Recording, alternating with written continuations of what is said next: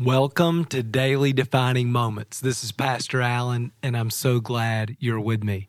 Our goal each day is to help you open your Bible and connect with Jesus. Remember, before I begin my day, God has something to say. We're reading through the New Testament portion of the One Year Bible in the New Living Translation. Today is April second, and our reading comes from Luke chapter nine. Here's what it says. As the time drew near for Jesus to ascend to heaven, Jesus resolutely set out for Jerusalem. He sent messengers ahead to a Samaritan village to prepare for his arrival. But the people of the village did not welcome Jesus because he was on his way to Jerusalem. When James and John saw this, they said to Jesus, "Lord, should we call down fire from heaven to burn them up?" But Jesus turned and rebuked him, so they went to another village.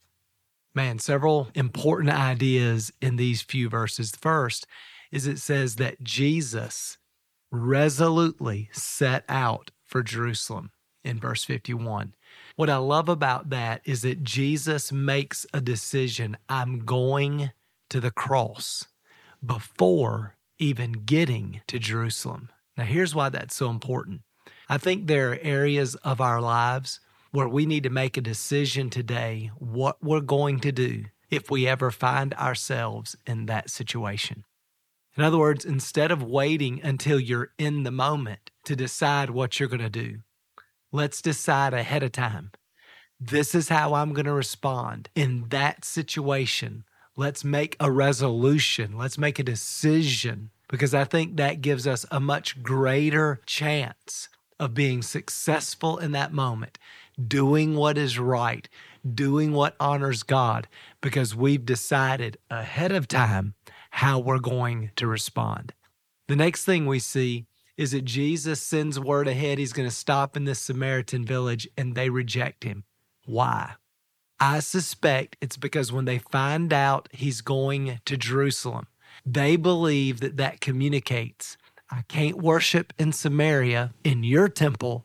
I have to go to the real temple in Jerusalem. And remember, that was a real problem for the Samaritans. But here's the good news. Remember what Jesus has come to do. This is what he says to the woman at the well in John chapter four, that what he's come to do is to make it possible to worship everywhere because we have become the temple of God.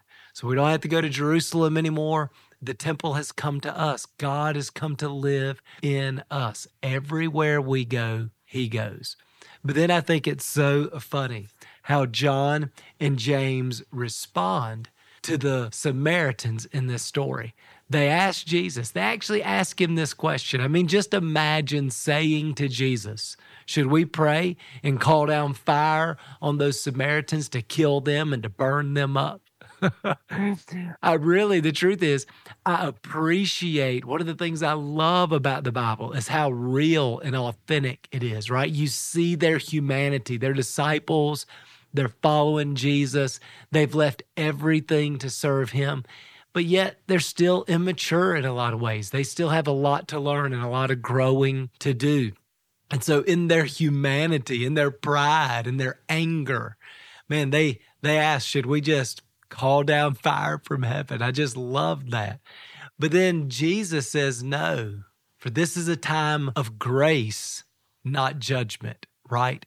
Jesus came to proclaim the year of the Lord's favor. Jesus came not to bring judgment into the world, but so that the world through him might be saved. And the truth is, John and James don't really understand that just yet.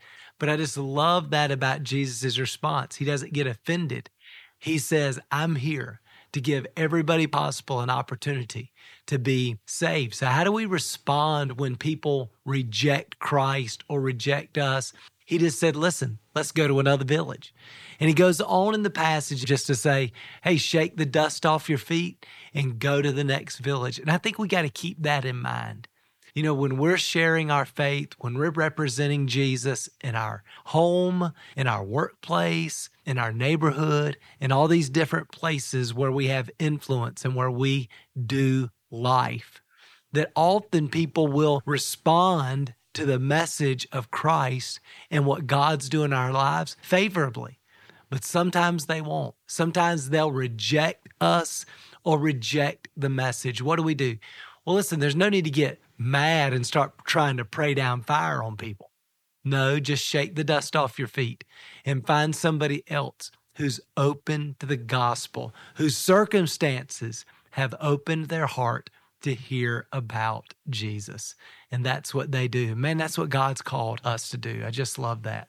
Well, let's pray and ask God as we go through our day to really be sensitive to all of this. Let me pray for you. Father, I pray that as we think about our values and character, areas of temptation, that God, right now, when we're not being tempted, when we're safe, let's make some decisions about what we're going to do if we ever find ourselves in that situation. That's what Jesus does at the beginning of this passage. He decides, I am going to the cross. He decides that before getting to Jerusalem, days before getting to Jerusalem. In the same way, God, help us to make some resolutions, some decisions about what we're going to do if we ever find ourselves in a difficult situation. God, I am just thankful for John and James. I'm thankful for your word and, and how I can see their humanity, that they weren't perfect men, but they are living under grace and they're following you.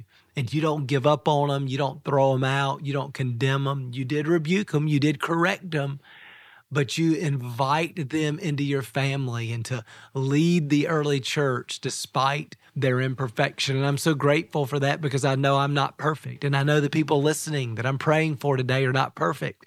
But God, you invite us into the mission. You invite us into your family. You don't give up on us. You continue to work in us and through us. So God, I just, I thank you for that. I thank you that this is a season of grace, not judgment, that you came into the world not to judge the world, but that the world would be saved through you. God, I'm so grateful for your grace.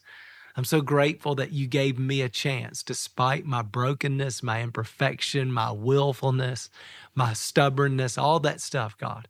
You saved me. God, you're transforming me from the inside out. You invited me. And I think about when I started ministry, I was so much like John and James, so quick to be defensive, quick to be angry, quick to get in a fight over my zeal for the Lord, the things of God and the Word of God. And Lord, I thank you that you've tempered a lot of that and helped me to grow and mature in my faith. You've been patient with me, just like you were patient with John and James. God, I thank you for inviting me into the mission. And Lord, there are times when we're trying to share our faith and serve people and love people around us, and they just don't respond well. God, help us to not get angry, not get offended, not to curse them, but instead just be looking for that next person, looking for that open heart, looking for that person who will respond to an invitation to follow Jesus. So God, open our eyes to see, to see people around us that are looking for hope and strength and meaning and direction, so that we can point them to Jesus. God, we thank you for your word and the encouragement it gives us today. In Jesus' name we pray.